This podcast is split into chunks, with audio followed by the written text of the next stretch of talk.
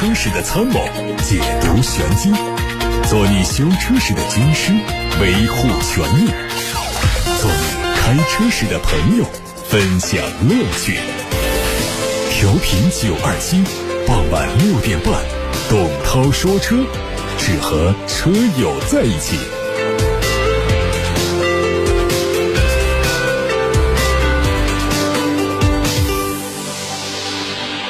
欢迎各位在下班路上听董涛说车。我们先关注汽车资讯，稍后大家关于选车用车的问题，我们在直播间进行解答。提问的通道有八六八六六六六六热线，还有董涛说车的微信公众号。乘联会刚刚发布了十月份的销量数据，狭义乘用车市场的零售额达到了一百八十四万辆，同比增长了百分之七，环比下降了百分之四。这是自二零一三年以来第一次出现金九银十的环比下降特征。各细分市场来看呢，轿车零售量九十二万辆，SUV 八十四万辆。MPV 八点二万辆，新能源汽车方面，零售总量是五十六万辆，纯电动车有四十万辆，而插电混合动力车型十六万辆。十月份狭义乘用车零售销量排名前十的企业分别是比亚迪二十点六万辆，一汽大众十三点七万，吉利汽车十三点四万，后面是长安、上汽大众、广汽丰田、上汽通用、东风日产、上汽通用五菱和长城汽车。再来关注乘用车的召回情况，国家市场监督管理。总局缺陷产品管理中心十月份总共发布七则乘用车召回公告，涉及总量是将近八万辆，环比下降了百分之五十三。其中，大众、奥迪、奔驰三个德系品牌总共召回了七万七千辆，占到十月份召回总量的百分之九十六。自主品牌东风小康召回了两千多辆，占比是百分之三点六八。从召回原因来看，分别是电气系统、燃油系统和新能源系统。大众因为左前门玻璃升降组合开关问题发布的召回活动，成为本月最大规模的召回事件。宝马集团的首席财务官在接受媒体采访时透露，未来消费者们可以直接从制造商处预定新车，不需要再通过经销商。目前正在和海外经销商进行建设性谈判。Mini 品牌预计将从2024年开始支持直营，宝马品牌的直营预计会从2026年开始。宝马中国方面还没有官宣这个举措，但是在中国负责 Mini 的团队已经开始了直营的运作。在豪华品牌当中，宝马并不是唯一一个想要加入直营的车企。奔驰在今年四四。月份就曾经表示将会从明年开始在德国、英国开展直营销售的模式。在国内，凯迪拉克的纯电动车以及上汽、奥迪等豪华品牌也都是直营的模式，在商超设置了直营店。广汽传祺全系 M8 宗师系列上市，五款配置的价格区间是二十六万九千八到三十四万二千八。外观方面，直瀑式的前脸格栅下方的开口更大，配合 L 造型的前大灯，进一步提升了前脸的辨识度。侧面相比老款减小了车窗的比例和离地间隙，让车身看起来更加饱满。再关注一下比亚迪全新硬派 SUV 的消息。根据此前的信息，这个车会基于非承载式车身来打造，售价会达到百万元的级别。图片上看到，内饰整体脱离了现在比亚迪旗下各车型的设计造型，空调出风口放在了中控台上方靠里侧，搭配三辐式的多功能方向盘，内嵌式的中控屏，看上去非常的硬核。值得一提的是，比亚迪日前发布了一项新专利，新技术带来了四轮四电机的强大配置，每一个车轮都可以根据路况实时获得足。足够的动力和扭矩，并且还具备初步的水陆两栖的能力。这款车对标的是奔驰大 G，具备了水陆两栖，还有原地转向以及横向行走功能的国产自主高端 SUV，应该是很值得期待。疑似极氪 BXEE 的测试照片在网上流传，它的定位是纯电动的小型 SUV，会基于 SEA 浩瀚架构来打造，明年会上市。测试车重度伪装，能看到类似两厢车的风格，车身比例和 Smart 精灵比较相近，内饰风格和零零一差不多，全液晶的仪表、大尺寸的中控屏都没有缺席，应该它的最大续航里程也跟 Smart 精灵一保持一致，应该是超过了五百公里。日前，吉利汽车集团和匈牙利格兰德汽车中欧公司正式签署协议，进入到欧盟市场。格兰德汽车将在匈牙利、捷克以及斯洛伐克销售吉利汽车旗下的几何 C 型电动车。首批新车估计在明年上半年开始销售，具体价格还没有发布。几何汽车成为了吉利第一个进入到欧洲市场的全资子品牌，也是继上汽、爱驰、比亚迪、蔚来等品牌后，又一家把电动车卖到欧洲的品牌。得益于玛莎拉蒂具有完整的业务结构和销售网络，斯蒂兰蒂斯集团对玛莎拉蒂未来独立上市持开放的态度。公司方面表示，玛莎拉蒂在未来的某个时间节点可能会成为一项有趣的资产，并会独立出现在资本市场上。不过，也有消息说，即便如此，玛莎拉蒂短期内没有上市的计划。这个超豪华品牌究竟会不会独立上市，模棱两可的传闻好像打了一个哑谜。不过，玛莎拉蒂的老对手保时捷倒是在今年九月份独立上市了，短短一个星期之之后便超过大众，成为欧洲市值最高的汽车制造商。相比之下，玛莎拉蒂在产品力和品牌层面上很难和保时捷平起平坐。想要从二级市场上获得更多的资金支持，还需要首先做大自身。毕竟，如果上市情况不好的话，还会反过来影响整车的销售业绩。福特官方最近宣布说，旗下的嘉年华会在明年六月份海外市场正式停产。这个时间节点比原计划提前了一年。这条产品线会被另外一款纯电动中型 SUV 所取代。另外，旗下的两款 MPV 也会在明年上半年停产，并且不再有继任者。福特目前正在加速电气化转型进程，估计到2024年会至少推三款纯电动乘用车和四款纯电动的商用车。到2030年的时候，福特所有在欧洲销售的汽车都会实现。纯电动化，二零三五年他们将会实现全球所有车型的纯电动化。二零二三款的启辰大 V 启辰新上市了，大 V 推了五款车，售价从九万九千八到十二万八千八。新款的启辰星推了三款，售价从十二万六千六到十四万九千六。最近，一汽大众湖北东富新店开业，一汽大众湖北区域销售经理到场向大家推介了全新的大五座 SUV。揽巡预售价格是二十七万六千九到三十二万七千九。外观上，揽巡采用家族式的设计语言和横幅式的进气格栅、贯穿式的灯带和大面积的镀铬装饰，彰显精致大气。动力方面用的是二点零 T 的高低功率，最大功率一百三十七千瓦，还有一百六十二千瓦，匹配的是七速的双离合变速器。后台有网友问：奔驰 E 三百油车和纯电动的 EQE 三五零，觉得哪个好？这其实在问的是油车和电车哪个好？油车、电车哪个好？谁说得清楚呢？油车在这个时候呢，它也有自己的一些优势，用起来比较的省心；电车呢，也有自己的优势，它代表未来，它开的感觉啊特别安静，而且现在的电车呢。纷纷把价格身段把它放下来，买起来不像过去那么贵。你像这个奔驰的 EQS 百万级，当然也有优惠，但是这个 EQE 呢长得差不多，小了那么一丁点儿。然后就直接是一半的 EQS 的价格。从这个角度讲啊，相对 EQS 来说，这个 EQE 是挺值得买。但接触这个车之后呢，大家也还是很难下一个决心。一个就是在外观上是否大家能够看出那种高档电动车的感觉来，因为它设计的时候啊太注重风阻系数，所以这个车头这儿呢做的有点扁平，就看的不像其他的豪华品牌的产品做的那么的上档次，这是一点。另外呢，就是车内的一些舒适配置啊做的寒酸了一点，简陋了一点。其他的方面，我觉得不管是讲续航还是底盘的性能啊，我觉得 EQE 都做得非常好。所以你在跟更便宜，然后也更大的油车来对比的时候，其实是一个电动车和油车的一个对比，而不是说这两个产品之间的对比，说哪个好。我觉得如果说大家能够接受纯电动车，并且能够接受奔驰家做的 EQ 系的纯电动车，你又喜欢开车的话，希望在街上跟别人不一样的话，你肯定买这个 EQE，我觉得还是挺划算的。我们想更大众化一点。跟别人的车开的都差不多的，然后传统一点、保守一点，还是考虑这个油车的话呢？这个 E 三百，我觉得这个时候买它优惠幅度也挺大的，也还是挺划算的。但是要提醒一下的，就是 E 级啊，其实不是最新的奔驰 E，因为从下一代来讲的话呢，它从底盘到内饰各方面都会有变化。我们现在看到的只是外观、车头、车尾的灯是下一代的形式，但是车内方面呢，也没有多少的优势。所以这就是这两个产品 E 三百。和 EQE 点评，我很难把它分出一个胜负。推荐你一定考虑谁会更划算一些。其实他们身上都有优点，而且缺点也都还比较突出。其实它就是一个你是愿意选电车还是愿意选油车的一个事儿。尤其我们有一部分朋友，我想大家会推荐，就是想买纯电动车，但是呢又还是有一点保守呢，就是对品牌比较在意，希望是一个典型的一个豪华品牌的一个电动车。那奔驰的 EQE 就很值得了。而如果说我们对品牌不是太在乎的啊，不是在乎一个。奔驰的达标的，其实我们现在自主品牌的一些纯电动车做的都非常好，三四十万可以买到配置、性能各方面都非常强大的产品了。下面有问宝马五系、奥迪家用哪个好？这个也是难以把它分出来。哪个买这些车不都是家用带一点商用啊？都是这样的。原来我会推荐五系稍微多一点的，因为五系呢，大家公认的它会在底盘各方面做的会强大一些。但实际上现在一个就是它的减配啊，它的故障啊，也不比奔驰的少。所以呢，它跟奔驰的 E 级在一起的时候呢，其实也是很难说是哪一个更有优势一些，都一回事儿吧。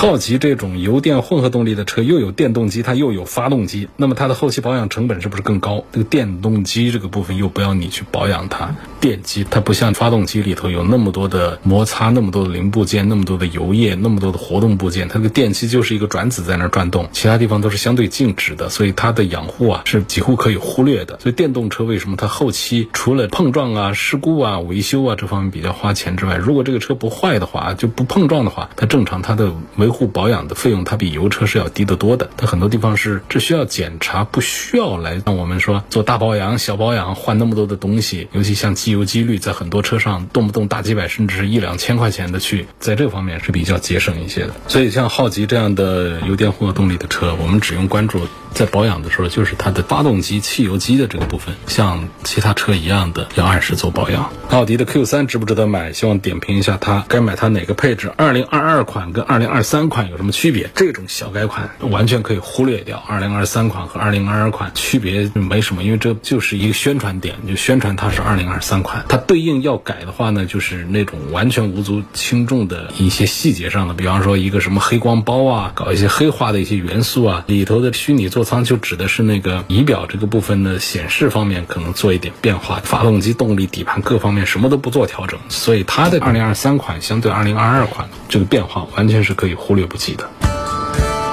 说我的车右前轮撞破了，换了新轮胎，现在胎压报警一直亮着，去了两家四 S 店都弄不好。问一下，这跟换胎有没关系？胎压监测问题怎么办？气压也没问题，这个其实就是我们的胎压监测的小零件给坏掉了，就把这个给换下来就好了，跟轮胎没关系。这种事儿比较常见。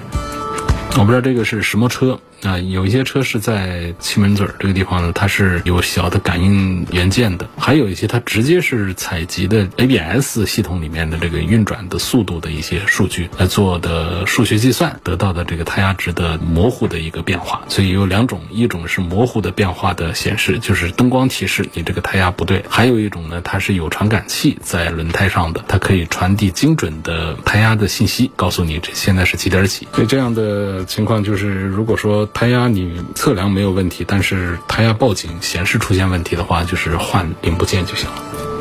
关于这个三元锂电池和磷酸铁锂电池的优缺点，刀片电池、麒麟电池的优缺点，这个话题我在昨天节目当中回答过。那大家可以通过董涛说车的微信公众号这些平台找到昨天节目的重播音频啊。另外啊，今天下午呢，在董涛说车的抖音号啊、视频号啊、微信公众号、微博上呢，是发布了一个视频，一首歌《有时间》。那这是我作词、自己剪辑视频做的一个 MV，大家可以上去看一看啊。通过董涛说车的四大平台。他说车的抖音啊视频号、微信公众号还有微博。才买的车，想问一下，转弯的时候不减速对车的影响大不大？你到底是才买的车还是才开的车？转弯减速这是一个基本道理啊。那对车的影响，你首先是对社会的影响，就是转弯不减速，它妨碍了别人的安全。第二就是你自己的安全也有问题。转弯不减速，车辆它是容易失控的。除非我们是赛车手，在赛道上比赛，那也讲这个转弯减速。但是高手呢，他会在转弯的时候加速，弯道超车，这种事儿也有。那跟我们现在讨论的平时开车是一点点关系都没有。那我们平时开车就记住，所有的弯道转弯就得减速，这是个基本原理。为什么呢？因为在转弯的时候，车辆会发生重心转移，这个重心的转移就会让车辆失去你的控制。你想让它左，它右；你想让它右，它左；你想让它停，它还在往前冲，等等这样的一些情况。所以这些动态的原理啊，刚开车的人他没有尝试过的，他是不知道它有多可怕的。所以想象中你的速度低，转弯的时候不减速，好像车辆没什么问题，只是好像看起来有点像弯外歪了一下而已。但是速度高了，那就不是歪一下那么简单了。那么我们的。经验和技术都没有到位的话，这个时候就会出现失控。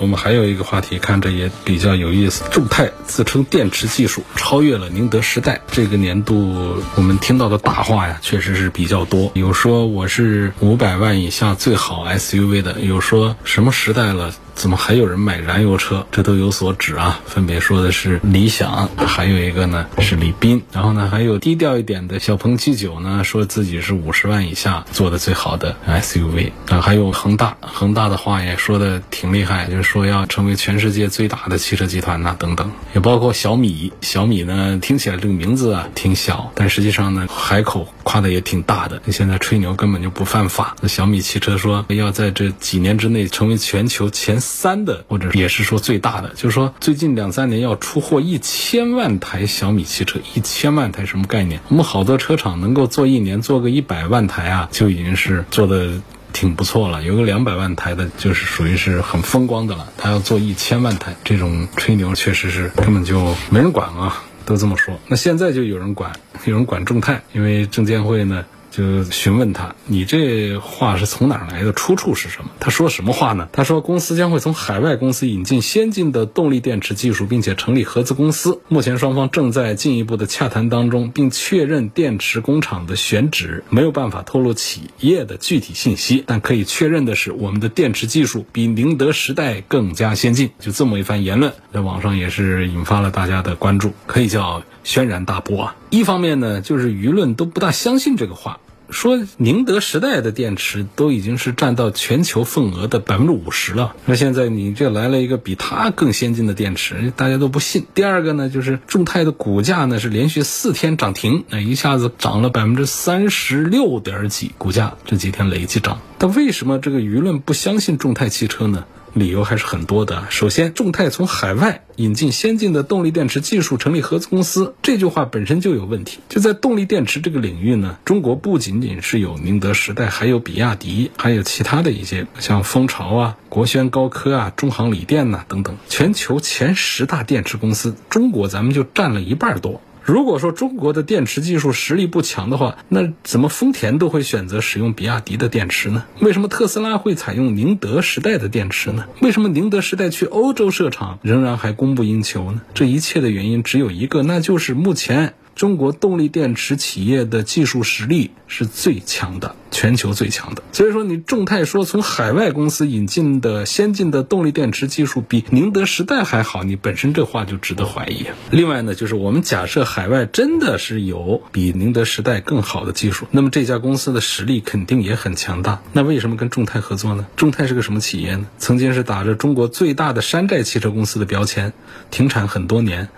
又刚刚复产的一个小公司，这个众泰它在外界的形象是很一般的了，不要说在国外的形象了，在如今新能源汽车时代，本田、丰田在中国市场都还没有销量很高的纯电动车，你众泰推一个纯电动车就能畅销，很难。那如果这样的话呢？那么这家国外的电池技术比宁德时代还好的公司，这么强大的公司。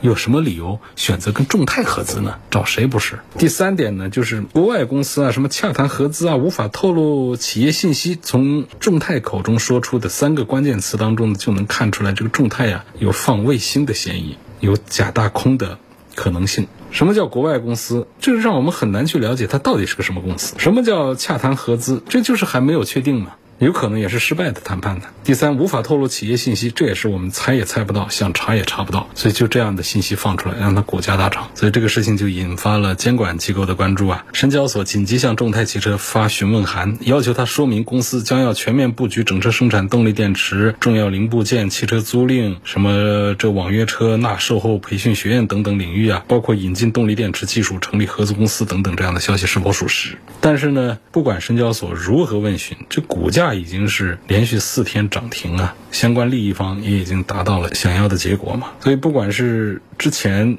众泰汽车通过山寨赚到钱也好，还是说如今通过说大话引起股价涨停也好，感觉这个众泰汽车呢，它自始至终都不是一个愿意踏踏实实造汽车的企业，总是想通过各种投机的办法来获取成功。所以这样的成功它是不会长久的，谎言终究会是谎言。为什么那一阵子保时泰卖的挺不错，但是它不能持续呢？后来故障太多，口碑一倒塌，消息一传开，大家不买。不买，这厂就得破产，就得停下来。所以这样的企业啊，说吃一堑长一智啊，消停了几年，还是没有成熟起来呀。另外一个朋友问到了一个极客零零一的音响水平的这么一个话题，因为我们确实是看一眼都觉得很漂亮，觉得很像保时捷的帕拉梅拉，成为很多人买一款操控性能好玩的一个年轻人的一个纯电动车的一个理想、一个梦想。那但是这个价格呢，确实也不算是很便宜，颜值不错，然后三点八秒钟的加速不错，百万级别超跑才有的电动门呢、空气悬挂都给装到这三十几万的车上，等于就是把那种高端车。的梦想一直是没有办法实现的朋友们给安排好了。那么关于它的这个音响的这个事儿呢，它用的也还是一个品牌音响，雅马哈。那平时我们关注音响的朋友们就知道，尤其是在高端音响牌子里面是没有这个牌子的地位的，没有雅马哈。尤其是在车载音响这个方面，雅马哈这个品牌是默默无闻的。这个品牌本身它很响亮，它是做别的东西比较响亮，比方说雅马哈的摩托车这个确实是做的比较那个。那么在极氪零零一上用的这个雅马哈的环绕立体声的这个音响，这个怎么样？其实这个音响呢，就是如果听一听的话，大家会觉得。确实是做的非常不错的。现在大多数的车载音响啊，二十万元级别以上的就肯定是六到八个扬声器起步。那么像这个品牌厂家呢，大家比较熟悉的汽车音响的品牌有柏林之声啊、丹拿呀。B&O 啊，哈曼卡顿呐，BOSS 啊等等这些品牌。那么雅马哈这个音响呢，它是从修风琴开始起步的，到现在是一百多年的历史了。确实这个乐器方面门类比较齐全啊，包括它的专业的音频设备、网络设备啊，各方面都做的还是不错啊。大家对雅马哈的这些设备的一个印象呢，就是颜值高啊，音质好，功能全，价格比较香，就是定位啊。价格不贵的东西，所以对于一般的音乐爱好者来说呢，是性价比比较完美的。但是对于高端的发烧友来说，基本上都不大会考虑说整一个雅马哈的音响，雅马哈的别的倒都可以考虑。那么在这个极客零零一的上面配的这个雅马哈的音响呢，有低音炮，有十几个喇叭，然后还集成了它的一些算法。包括音乐厅效果呀、压缩补偿技术啊等等这些，就是高保真的那些东西啊，也都用得很全，就让这个极客零零一车里头的这个音响效果，就是按照这个监听级别来的。监听级别呢，可不是我们那种混响级别啊，那种渲染级别，那种像美颜一样的美声级别。你像我们专业的广播电视领域的音响系统呢，就往往讲的就是一个监听级别，就是它高度的还原，非常的真实，无限接近于原声，甚至于它可。可以比原声听起来更加的悦耳动听，是监听级的音响。所以这个雅马哈其实在 GK 零零一上这次投入也是比较大，整个设计出来的我们在听的时候感觉是比较满意的。所以关于音响的这个概念呢，我们也可以把它讲一下，就是好音响的两个方向，高保真这是一种方向，在监听级高保真呢就是有一个非常精确的一个响应频率。一般的喇叭或者杂牌的喇叭呢，它会对各种频率成分给出不同的这种放大效果出来，在高低频两端呢就有很大的衰减，就导致音频到人耳朵里面就会失真。所以高保。真那，它会有一个很精确的一个频率放大。那么还有一个概念就是讲监听级，监听级首先也是。比较保真，因为这类设备呢，大多数都用在非常专业的领域，我们的录音室啊这样的地方都会用监听设备。那这种机器给人的一种印象就是音质好。那么这些优势呢，都是可以在这个雅马哈的音响当中感受到，包括 HiFi 啊、舞台啊这样的一些技术呢，其实雅马哈也储备了很多年。那么在车内可以再现真实的乐器和人声的原音的还原，包括声场的声学设计，让每一个位置的乘客都可以感觉到这个音响很不错。极客零零一上的高级音响设备呢，是雅马哈第一次跟汽车厂家来合作做车载音响，就是为极客零零一是量身定制了一套专业的车载音响系统，所以这个分量之重、品质之高可见一斑。那为什么它就可以比一些刚才提到那些更大牌的品牌的音响效果更好呢？是因为它需要通过极客零零一的这一次合作和吉利的这次合作，要打开车载市场的这一扇大门，所以它的第一单生意它必须得做得非常好。这一单生意呢，它可能没有太追求利润，所以比较低的成本之下，把雅马哈能够做到的最好的车载音响的品质都给用到了这个极客零零一上，所以实际听起来的话，效果还是很不错的。汉兰达 SUV 七座的三款车，精英版的、尊贵版的、豪华版，我们应该如何做选择？首先，丰田的汉兰达呢，你选它的时候呢，就是买它的高配。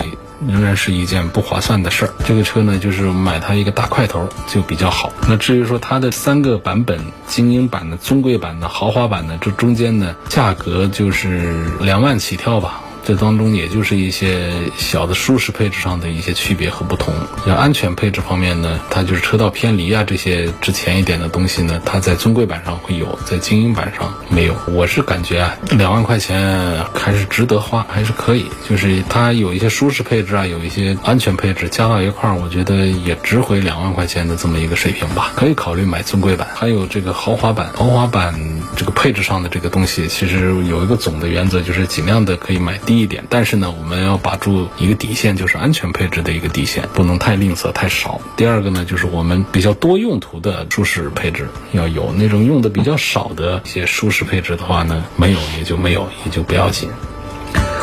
今天就说到这儿，感谢各位收听和参与晚上六点半到七点半直播的董涛说车。错过收听的，欢迎通过董涛说车的全媒体平台收听往期节目重播音频。他们广泛的入驻在抖音、微信公众号、微博、蜻蜓、喜马拉雅、九头鸟车架号、易车号、微信小程序、梧桐车话等等平台上。明天晚上的六点半钟，我们继续在这里说车，不见不散。